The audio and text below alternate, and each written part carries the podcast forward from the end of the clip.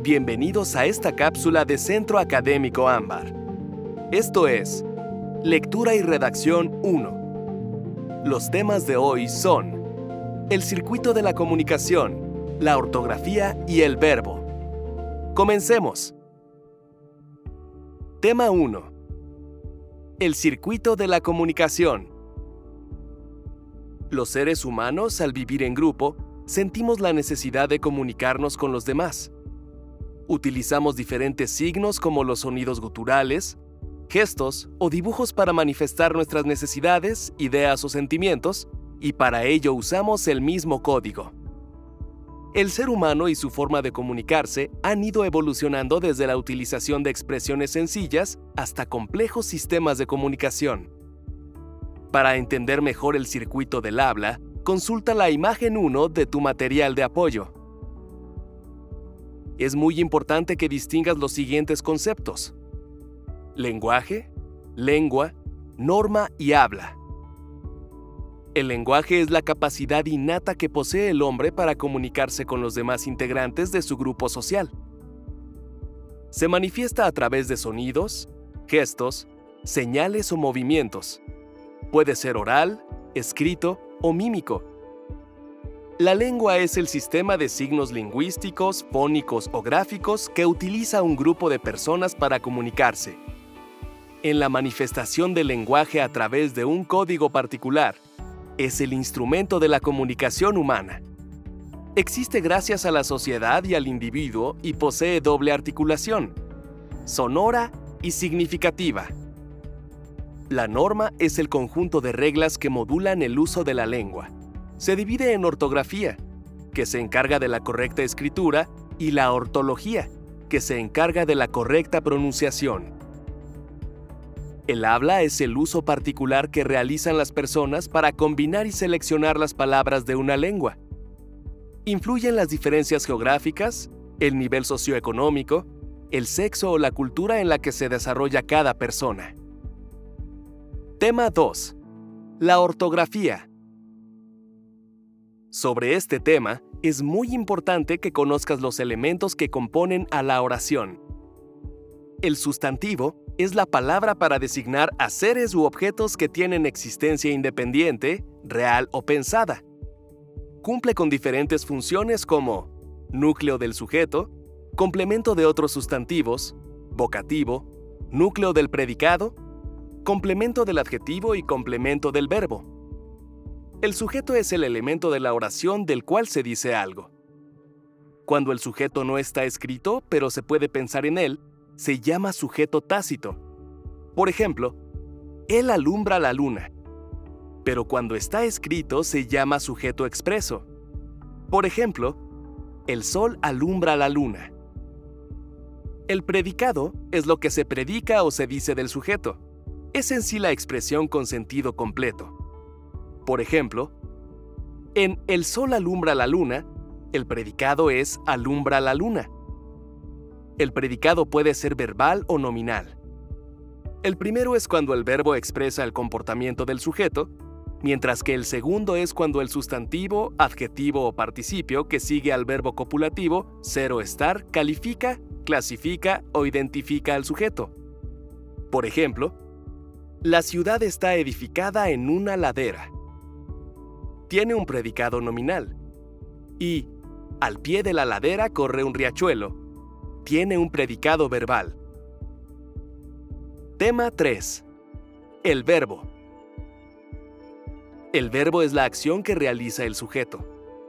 Es el eje de la oración, el núcleo del predicado al que se subordinan los demás elementos. Su función primordial es constituir el núcleo del predicado. Tiene diferentes modos, que es la actitud que toma el hablante para expresar sus ideas, sentimientos, etc. Los modos del verbo son indicativo, subjuntivo, imperativo y potencial. Los modos se dividen en tiempos verbales, los cuales expresan el momento en que se lleva a cabo la acción del verbo y son presente, pretérito perfecto e imperfecto, futuro y condicional. Además de los tiempos compuestos a los cuales se les agrega dentro de la conjugación el verbo haber, Las conjugaciones de verbos en formas personales son indicativo, subjuntivo e imperativo. Las formas impersonales son infinitivo, gerundio y participio. A continuación te presentamos ejemplos de cómo se conjuga el verbo amar en los diferentes modos y tiempos. Los tiempos simples del indicativo son presente. Por ejemplo, yo amo. Pretérito perfecto. Por ejemplo, yo amé. Pretérito imperfecto. Por ejemplo, yo amaba. Futuro. Por ejemplo, yo amaré. Condicional simple. Por ejemplo, yo amaría. Los tiempos compuestos del indicativo son pretérito perfecto. Por ejemplo, yo he amado. Pretérito pluscuamperfecto. Por ejemplo, yo había amado. Pretérito anterior. Por ejemplo, yo hube amado. Futuro perfecto. Por ejemplo, yo habré amado. Condicional compuesto. Por ejemplo, yo habría amado. El subjuntivo se conjuga de la siguiente manera. Presente. Yo ame. Pretérito perfecto. Yo haya amado. Pretérito imperfecto. Yo amara o amase. Pretérito pluscuamperfecto yo hubiera o hubiese amado. Futuro. Yo amaré. Futuro perfecto. Yo hubiere amado. El imperativo se conjuga en presente de la siguiente manera. Ama tú o amad vosotros. El infinitivo puede ser simple cuyas terminaciones son ar, er, ir. Por ejemplo, amar o también puede ser compuesto, por ejemplo, haber amado. El gerundio puede ser simple cuyas terminaciones son ando, yendo, por ejemplo, amando. O también puede ser compuesto, por ejemplo, habiendo amado. El participio usa las terminaciones ado, ido. Por ejemplo, amado. Actividad 1. Intenta conjugar cualquier otro verbo siguiendo los ejemplos que acabas de escuchar. A continuación te presentamos los tipos de verbos. Los verbos copulativos van acompañados de un sustantivo, adjetivo o construcciones equivalentes formando el predicado nominal. Los verbos transitivos son los que tienen complemento directo. Los verbos intransitivos son los que no tienen complemento directo. Los verbos reflejos son aquellos que existen usando un pronombre que va después del verbo conectando este al sujeto y al complemento directo e indirecto.